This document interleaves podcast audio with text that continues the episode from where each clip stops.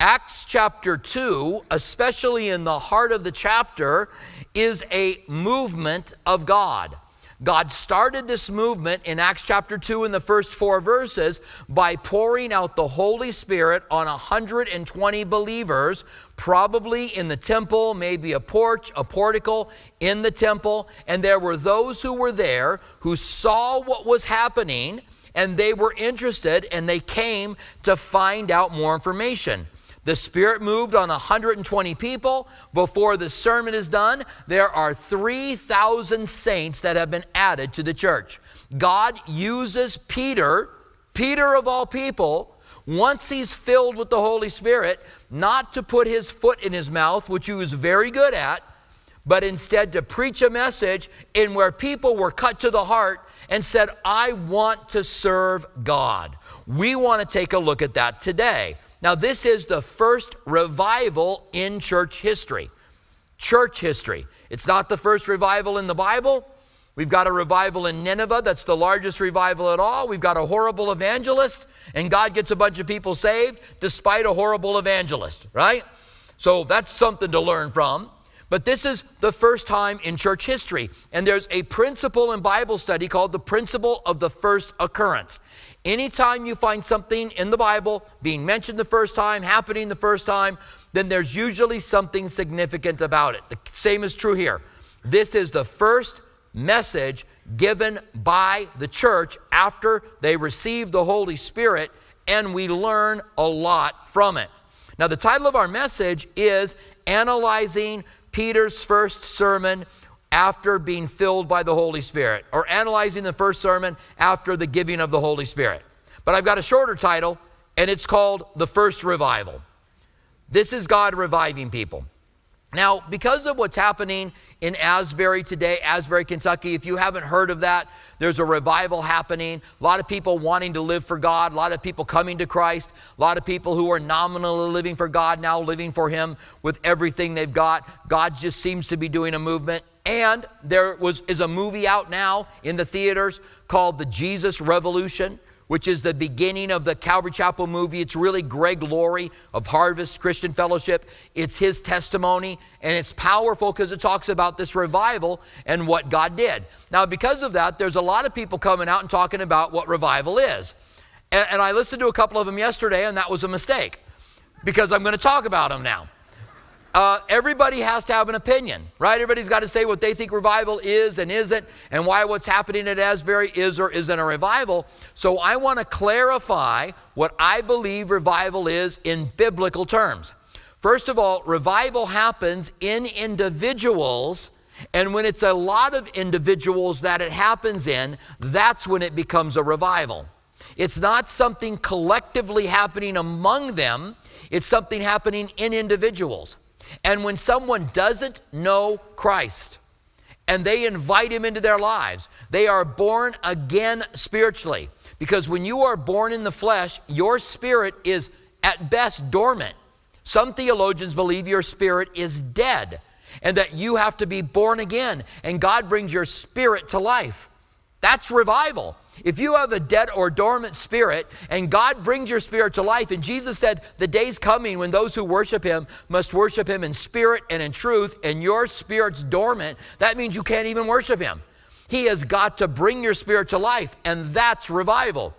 One of the one of the videos I listened to yesterday, the guy said, "You can't have revival and said something's dead, and if your church has revival, that means you're dead, and it's a condemnation on your church." And I'm like, "Oh, shuddy. That's what I wanted to say. Shuddy. When, when people come to Christ, that's a revival. But there's another point in which revival happens, another thing that happens in revival. And that is people that have been walking with Christ for a while, then they walked away. And we are prone to go away. Uh, we're like sheep, prone to go astray, the Bible says. I walked away from the Lord when I was 18. Couple things happened with people I trusted who are mentors of mine, and I said, if this is what Christianity is about, I don't want any part of it. But I'll tell you what was really going on inside of me. I grew up in the United Methodist Church. I got saved when I was 14. I was in Assembly of God and charismatic churches until I was 18. And I was looking at the world as an 18 year old, now an adult, and thinking, maybe there's something out there I want. I, I hadn't experienced the world yet. I'd been in the church my whole life. And so I walked away for a year and I went into the world. And God came and got me. He brought me back. The first time I went back into a church, it was an Assembly of God church. There was a time of worship, there was a preacher, and nothing happened. I didn't hear anything from God. I, I knew what it was like to sit in church and be moved and to be touched and, and to have God speak to me, but nothing happened. And I thought, I've gone too far. I did too many things. I, I, li- I walked away, from, I lived as a non believer for a year. And I thought, God doesn't want me anymore. I, I, in truth, I thought God would save me, but I just thought He wouldn't use me again. That's what I thought.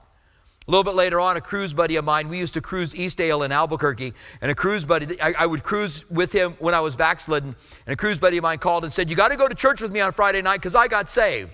He had no idea that I knew what being saved was. I think I had witnessed to him when I was drunk, but that doesn't work really well. And so, so I went to that church. It was a wild, charismatic church. We had to step over people to get into the church. Things were going on. But when I sat down in that pew, God said to me, It's time to come home, son. And when, that, when God spoke that to my heart, I just started to weep. And, and, and I ugly cry too, by the way. It was an ugly cry of the Spirit and God brought me back. That was a revival. I had walked away from God. I was at that point dead to God. I'm not saying I was unsaved because I don't know where I was, but I do know God brought me back. And if you're here today and you walked away from God and you find yourself in church today and God's encouraging you to come back to Him, that's revival. Now, not only that, revival could also be someone who has a relationship with God. You're walking with Him. But all of a sudden, God starts to move on your heart, and you go, I want more. I want to be deeper. I want to be closer. I want, I want more of God in my life, and I want God to use me.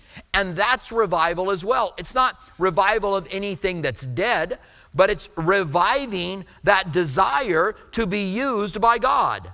So let the critics be critical. Let them quote Spurgeon and Finney and be critical about what's happening in the United States today. I think God's moving. I think people are being moved. Let the haters hate. The haters are going to hate, hate, hate. But God is going to do what God does and draw people to Himself. And we see a revival, and I don't think that's by any accident. We see a revival in Acts chapter 2 as, as God begins to move. Now, the setup for this chapter is that the people of Jerusalem who have seen the Holy Spirit come down, who are in the temple, are already believers in God. They wouldn't be in the temple if they didn't have an interest in God. Okay? Number two, these are people who have been around during the ministry of Jesus, the crucifixion of Jesus, during the 50 days that he had risen from the dead and appeared to some people, so they had heard about it. So these people are kind of in a ripe place to be harvested. You and I may be doing the work. We're planting seeds, we're breaking up ground, we're watering seeds, and God adds the increase. Never does the Bible say we add the increase. I don't want to add the increase. I can't add to the church. Only the Lord can add to the church as He wills. So these people are ready for it. And as Peter starts to talk to them, he doesn't talk to them about a new organization that's starting. Doesn't talk we're beginning a church here and this church is going to be this and do that and do this. And never will there be a revival if you're going to talk about the church you attend or the movement that you're a part of. If I get up here and talk about Calvary Chapel and how we are and what we do, and, and God's not going to cause a revival to happen by talking about the things that men do. God is the author of the church in general and we want to lift up Christ. And one thing you're going to notice about this whole passage is that he's talking about Jesus the entire time. It's Jesus. There was a Jesus movement in the 70s. It's always a Jesus movement. People are compelled by Jesus. They are not compelled by me getting up here and doing a message on being positive, or I'm going to talk to you today about how to make yourself more fulfilled or happier or more blessed. People aren't compelled by that. You may like self help kind of stuff, but it doesn't do the work of God. Jesus said, If I be lifted up, I will draw all men unto me.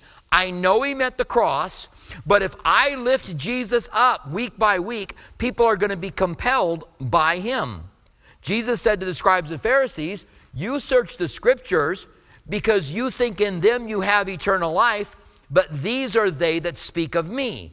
The entire Old Testament pointed towards Christ. The entire New Testament talks about Christ. The book of Revelation talks about his return, finishing things up and establishing things. It's all about Jesus. And the world's compelled by that.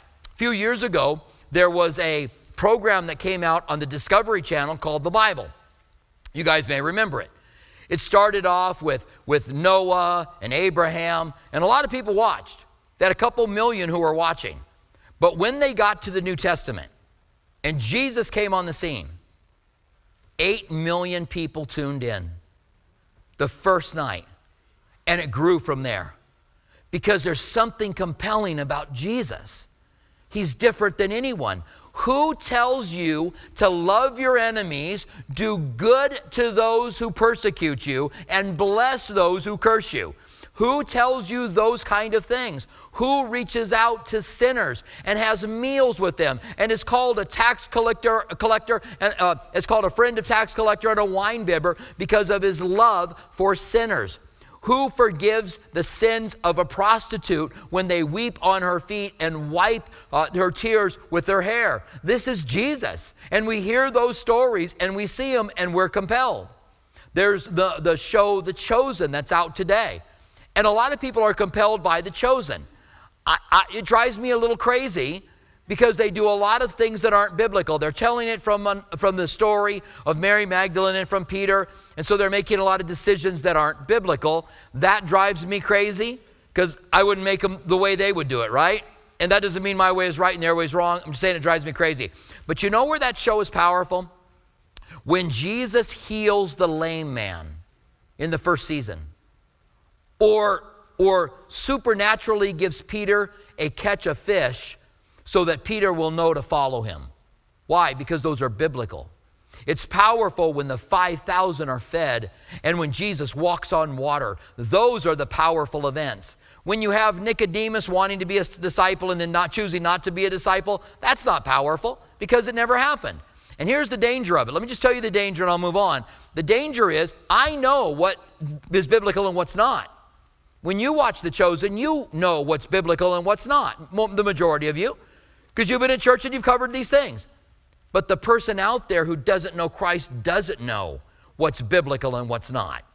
And when they have people handing out flyers for the, for the Sermon on the Mount, I'm screaming at my TV.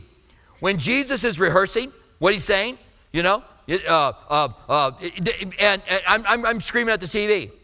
When Jesus asked Thomas, Do you think that's good? Should I say that? Should I say something else? I'm like, Turn it off. Just shut the thing I can't watch it anymore. Because those things didn't happen. But when you get to the parts that are real truth about what Jesus did, people want to see it. People are moved. Joe Rogan, of all people, very critical of Christianity, was exposed to the chosen and found himself compelled by Christ because Christ is compelling. My point is lift Jesus up. Live for Him. The whole Bible's about Him. It's always a Jesus movement. The 70s, when the hippies came to Christ, was called a Jesus movement. It's always a Jesus movement. Otherwise, it doesn't matter. So, what does Peter talk about? He talks about Jesus. He talks about his life. He talks about his death. He talks about his resurrection. He talks about his exaltation. He's talking to people who are already familiar with him. So, a lot of times, you and I have groundwork to do. Peter didn't have to do that. So here it is in verse 22. We've already seen the Holy Spirit given. We've already seen the passage in Joel where he says, This is what was spoken of by the prophet Joel. We've already heard Peter quote Joel Anyone who calls on the name of the Lord will be saved. That's the Old Testament foretelling the time of the giving of the Spirit, that anyone who calls on the name of the Lord will be saved. People will be critical and say that's not enough information. God can add whatever information He wants to add later on. It's biblical. Anyone who calls on the name of the Lord will be saved. You need Christ? Call upon Him. He'll come into your life. He'll save you. He'll change you. He'll move in your life. So let's pick it up in verse 22. Men of Israel, Peter said, hear these words Jesus of Nazareth, a man attested by God to you, they knew this, by miracles, wonders, and signs which God did through him in your midst, as you yourselves also know. They'd heard what Jesus did. They'd heard of people being raised from the dead, blind, a, a man born blind seeing. But here's the thing so have you, and so have many of us. There's never been anyone to impact culture the way Jesus has. Since the time of Christ, Jesus has influenced the world in a greater way than ever before. And knowing those few things about Christ causes us to want to know more about his life and his ministry. And these are all signs of his messiahship. The Old Testament had said that he would preach the gospel to the poor. In Isaiah 35, 5 and 6, it says, Then the eyes of the blind shall be opened, the ears of the deaf shall be unstopped, the lame shall leap like a deer, and the tongue of the dumb will sing. These things were foretold about the work of the Messiah that he was going to move in their lives. Now, the next thing that he does is he speaks of the death of Jesus. He speaks of the ministry quickly, moves on to the death. He says two things about Jesus' death. Number one, it was determined by God. It was going to happen. When God determines something, it will happen. This is what we call the sovereignty of God. We get sovereignty from a king. A king has sovereignty. A king can do what he wants to do. But a king doesn't always do what he wants to do. Sometimes a king does what's best for the people. And so those who define sovereignty as God always doing whatever God wants define it wrongly. It means God does what God chooses to do. And sometimes he does what's good for you instead of what's best for him because he loves you and wants you. And so here it says in verse 23 Him being delivered by the determined purpose and foreknowledge of God, you have taken by lawless hands and have crucified and put him to death. So God determined that it would happen, but these people who were here, some of them no doubt leaders, were responsible for the crucifixion of Jesus because they cried out, Crucify him, because they handed him over. You and I are responsible for the death of Jesus as well, because if it wasn't for my sin, Jesus would not have had to die. Now, I need to rephrase that because if I weren't here, Jesus would have died anyway. And so I'm going to rephrase it if it wasn't for our sin, then Jesus would have never have had to die. So we are the ones responsible for the crucifixion of Christ because he saved us. We are the joy that was set before him. So, those two things, God determined it, it was going to happen because God determined it, and his foreknowledge. Don't tell me that God knows everything and has foreknowledge and doesn't use it. I'm tired of hearing people say that. And, and, and, a certain amount of theologians will do that. Well, God has foreknowledge, but God has chosen to not use his foreknowledge. Where's that in the Bible? That may fit your theology really well, but why wouldn't God use his foreknowledge? God determined for his purposes and foreknowledge. And you crucified him. By the way, when he says this here, you have taken into uh, you and and uh, let me read this. You take you have taken by lawless hands have crucified and put him to death. That goes against a, princip- a principle that you're taught in in seminary about teaching sermons. They tell you when you are preaching, never insult your audience. You don't ever want your audience to go, You just insulted me. But he's like, You guys took him and you crucified him. Sometimes you have to tell the truth, even if it's going to insult people, because the truth hits hearts. This is what happens. Now he gets into the resurrection. He gets into his life and then his death, but now his resurrection. And this is a little more complicated. But the Old Testament foretold that Jesus was going to rise again by David. And David is called here a prophet.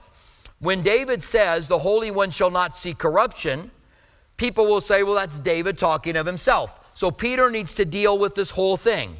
So let's read through here and see what he says. Verse 24, talking about the resurrection, he says, Who God raised up having loosed the pains of death, because it was not possible that he should be held by it. It was impossible because Jesus is the first fruits of the resurrection and death is not going to hold him. Therefore, death will not hold us because he led the way for us. For David says concerning him, I pursue the Lord always before my face. Uh, I foresaw the Lord always before my face. For he is at my right hand, and I may, uh, may not be shaken.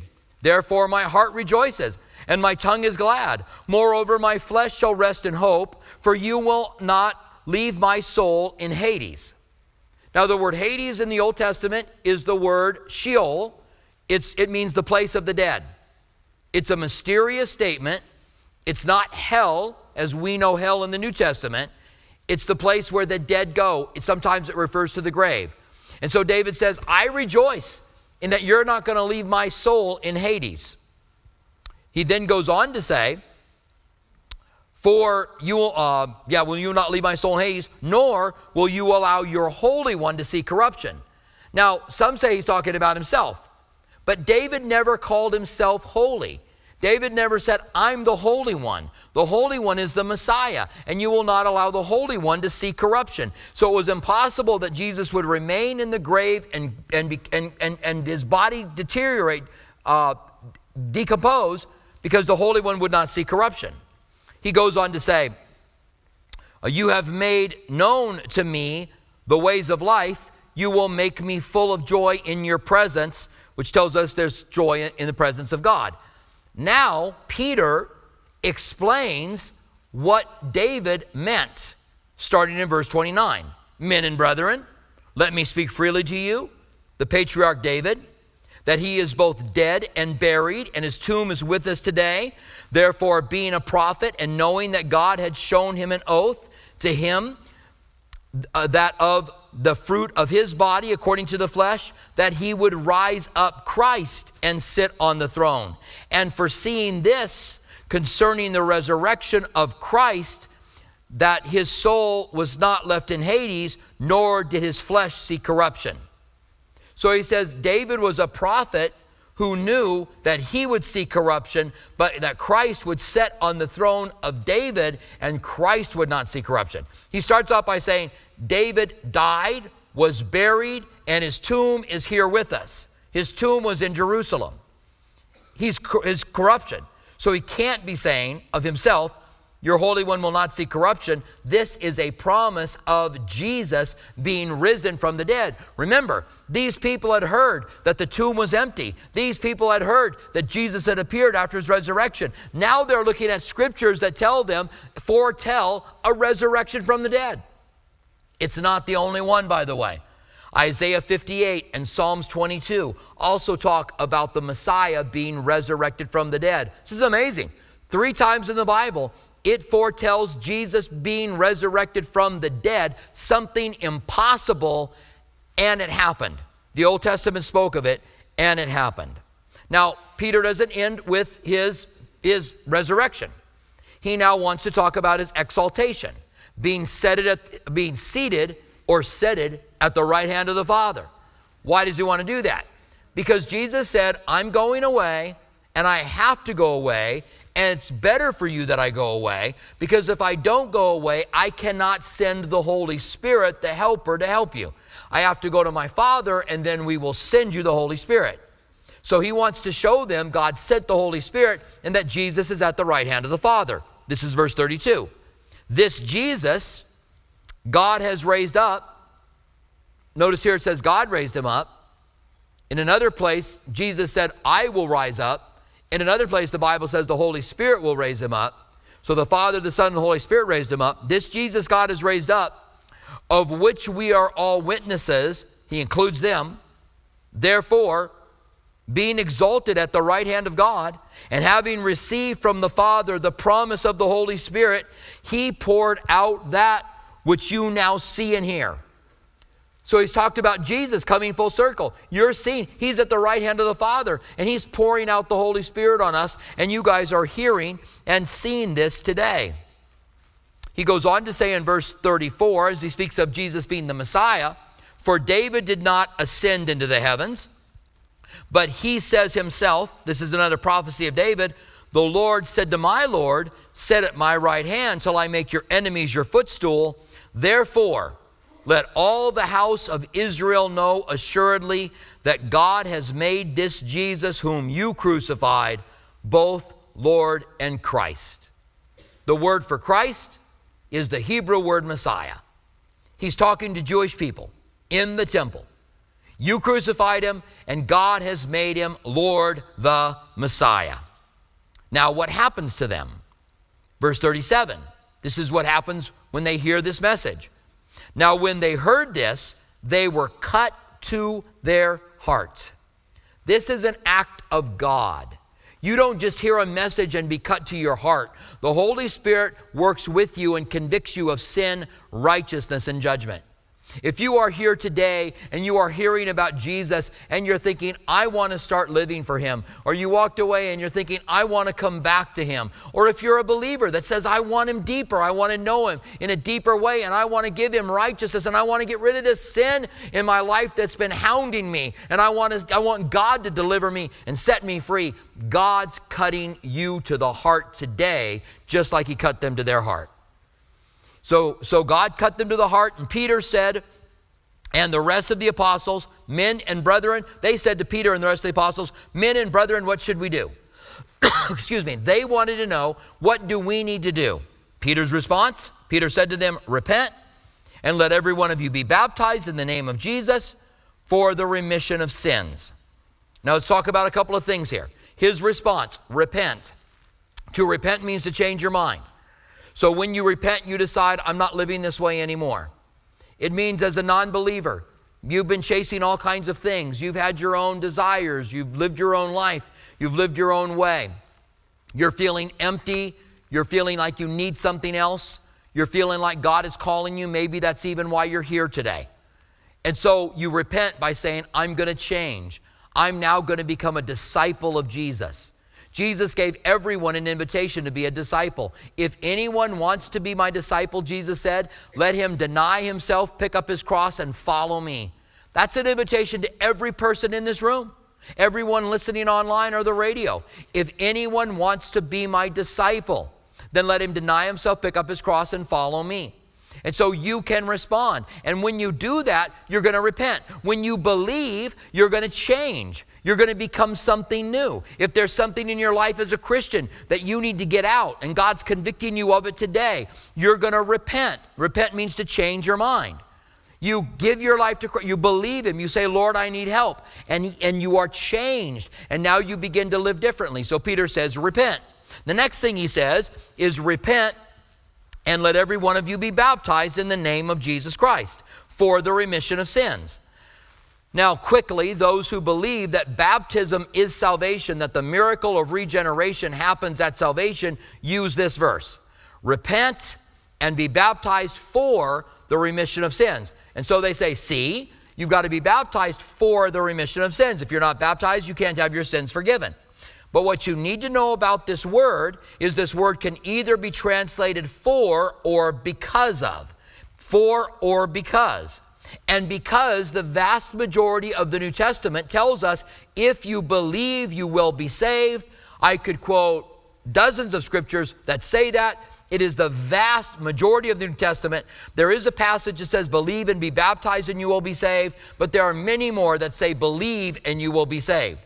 In fact, Ephesians 2 8 and 9 says, For by grace you have been saved through faith, not of yourself. It is a gift of God, not of works lest anyone should boast. For we are his workmanship, created in Christ Jesus for good works, which God has prepared beforehand that we should walk in them. So if it's translated for, it goes against the vast majority of the New Testament. So instead, it should be translated because of. And I want to read you a, a translation that does that. This is the Amplified Bible. And it says, And Peter said to them, Repent Change your old way of thinking and turn from your sinful ways. Accept and follow Jesus the Messiah and be baptized, each of you, in the name of Jesus Christ because of the forgiveness of sins. So there is a translation that determined it could be translated for or because and determined that it should be because. Your sins were forgiven when you gave your life to Christ and now you are baptized because of the remission of sins. You need to be baptized. All right? Now, one more thing. It says here to be baptized in the name of Jesus. And so there is a cult called the Jesus only cult. And the Jesus only cult has died out almost everywhere except Tucson, Arizona. Isn't that interesting? And you know why? Because William Branham, who was one of the leaders in the Jesus only cult, did a lot of work here in Tucson. William Branham was a false prophet. Why do I call him a false prophet? Because he prophesied things would happen that didn't happen. He also denied the, the Trinity. He believed that Jesus was the Father, the Son, and the Holy Spirit. And when someone starts messing around with the person of Jesus Christ, then we don't agree with what they say. And he said, You have to be baptized in the name of Jesus in order to be saved. In other words, if you're baptized in the name of the Father, the Son, and the Holy Spirit, which is what Jesus told us, so Jesus says, Go out, make disciples, baptizing them in the name of the Father, the Son, and the Holy Spirit. And here he says, baptize in the name of Jesus, which I think is just Peter summarizing that. But he says, if you're baptized in the name of the Father, the Son, and the Holy Spirit, you're not really saved. So you guys, because it's here in Tucson, are going to run into people. Maybe you've got family members in this. I talk to those of you who have family members that are in it, and they say, You're not really saved because you weren't baptized in the name of Jesus. And they'll say, What were you baptized in? You're like, I don't know. I was underwater. I couldn't hear. I have no idea. but they'll say, You were not saved. You got to be baptized in the name of Jesus. And to that, you say, No, I'm not going to put myself under this cult. And the Jesus movement, the Jesus only movement, is very controlling, like cults are controlling. So I want to warn you about that. Now let's move on because that wasn't the point. I just needed to cover that here. We'll talk about it more as we make our way through the book of Acts. And so then it says on verse 40 um, or verse uh, 38, the middle of it, and you shall receive the gift of the Holy Spirit, for the promises to you and your children to all who are afar off, as many as the Lord our God will call. And with, uh, uh, with many other words, he testified and exhorted them, saying, Be saved uh, from this perverse generation. Peter continued to encourage them to give their lives to Christ and to be saved. So there are people who say today, don't give altar calls, altar calls are unbiblical. Tell Peter about that. Because Peter is telling people to be saved we are told that we are ambassadors of Christ as if we are employing people to reconcile with God. That is what we do. Could you imagine if Peter just told these thousands of people and then said, okay, bye bye, and then left?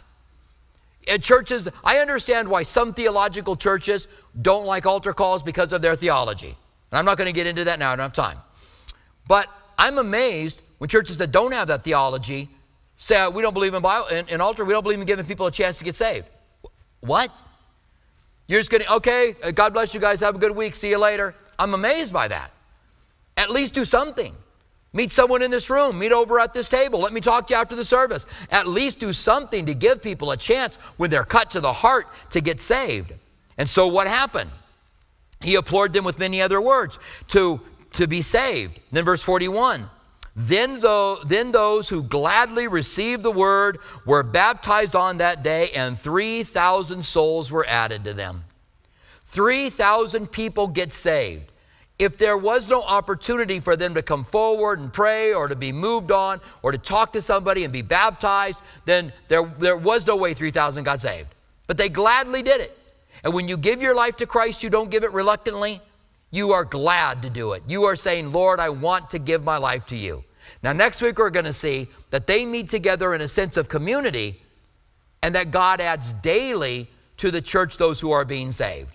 The revival starts in this Jew with these Jewish people, and they get together in communion, and God adds to the church daily those who are being saved. It's God that does the work, not us. Stand with me, would you, and let's pray together. Father, we want to thank you that we can take time to analyze and evaluate this message by Peter as he lifts up Jesus and as people are cut to the heart and they respond and they gladly receive you. What a great thing. And Lord, I pray that there would be those today who would gladly receive you. In the name of Jesus, we pray. Amen. I'd like you to keep your heads bowed, please, and your eyes closed for just a couple of minutes. I'd also like to ask that no one would leave early. We're almost done. We'll dismiss you here shortly, I promise. But if you're here today and you've never given your life to Christ, maybe you never knew there was such a thing as truly being born again, or maybe you never knew that you could become a disciple, that Jesus said, If anyone wants to be my disciple, you never knew that. You never knew you could become a follower of Jesus. But now you're ready. You're like, I'm done living for myself. I'm going to live for him because that's what Christianity is. It's me no longer living for Robert Furrow, but now living for Christ. It's you no longer living for yourselves, your desires, your ends, your means, but you are now sacrificing your life to Him for whatever God wants to do and however God wants to work in you and the good works that He has for you to walk in. And if you're here today, all you need to do is receive Him. This is very biblical. The Bible says, as many as receive Him, He gives the right to become a child of God to those who believe in His name. You will be adopted into the family of God. So many other things I cannot talk about that you will discover as you become a Christian, but it starts with you receiving Him, believing Him, and asking Him into your life, receiving Christ. If you're here today and you want to do that, or you walked away from Him like I did, but today is the day you're coming back, or, well, that, that, if you want to give your life to Christ or you want to return to Him, I'm going to ask you to do something bold. Right where you're at, just raise your hand. By raising your hand, you're saying to me, I want to give my life to Christ or I want to come back to Him and live for Him now. I've walked away. I want to come back. Lift your hand up now and lift it up high so I can see it. Be bold. Christ died openly for you. You're saying, I want to live for Him. I want to acknowledge your hand. I want to pray for you. And I want to pray with you as you lift it up. God bless you. Ma'am, right down here. God bless you. Back under the balcony. That's great. Anyone else? I'm not going to go on and on. The Bible says today is the day of salvation. God bless you, sir, right by the aisle, under the balcony. That's great. Anyone else? Just raise your hand. Don't let this moment go by. God bless you, ma'am. Near the front. That's awesome. Anyone else? Just lift your hand up now. Lift it up high. God bless you, sir. And God bless you under the balcony as well, both of you guys. That's great. Anyone else? I'm tempted to glance through the room one more time, but I won't. If you raised your hand and I didn't see your hand, then know that God saw it, and that's what's important. If you're online and you want to give your life to Christ, you can pray this prayer that we're going to pray right now. If you're listening on the radio and you're wondering, what am I listening to? This is a live service, and we're giving people a chance to give their lives to Christ. And you could give your life to Christ now as well. So I would like everyone, including those who raised their hands, to repeat this prayer after me. Dear Heavenly Father, I confess that I've sinned and I know my sin separates me from you. I also understand that I can be forgiven by the death of Jesus on the cross. So I invite you into my life. I turn from my sin that I can live for you, that I can be your disciple, that I can be a follower of Christ. In the name of Jesus, amen.